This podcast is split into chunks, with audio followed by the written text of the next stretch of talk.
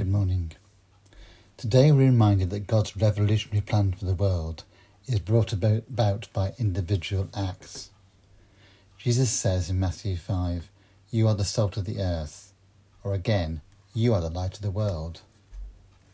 Jesus, you remember, has started his public ministry of preaching, teaching, and healing, and it's popular. Large crowds gather from all over Israel, coming to him and following him.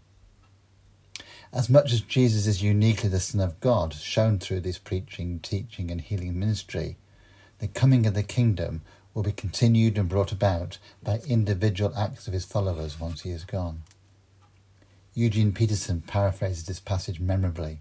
He says, You are to be salt seasoning that brings out the God flavour of this earth. Or again, you are to be light, bringing out the God colours in the world. In other words, God's presence in His creation is in the consciousness of humanity, is highlighted by the faithful lives of Jesus' followers. Paul makes this clear in Romans that God can be seen in creation, God can be known through our consciences, but of course it's ultimately known through the life and ministry and death and resurrection of Jesus Christ. There's something instinctive within humanity that we are aware of God, something beyond ourselves and is focused now in the person of Jesus Christ.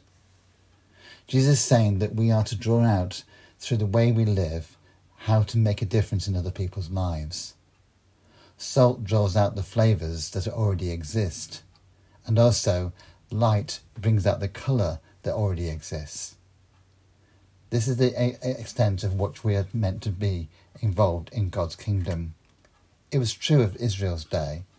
In the Old Testament, Israel was meant to be a nation through whom God shone his light into the dark corners of the world. Similarly, Israel was meant to be behave differently, actively like a salt to the nations around it. This was to show what living under God's rule and reign looked like. The message Jesus says remains the same, but now applies to all who follow Jesus, and that includes you and me.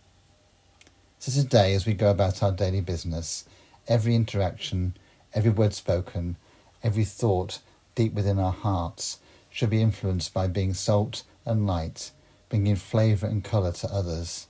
How can we make a difference to those whom we meet today?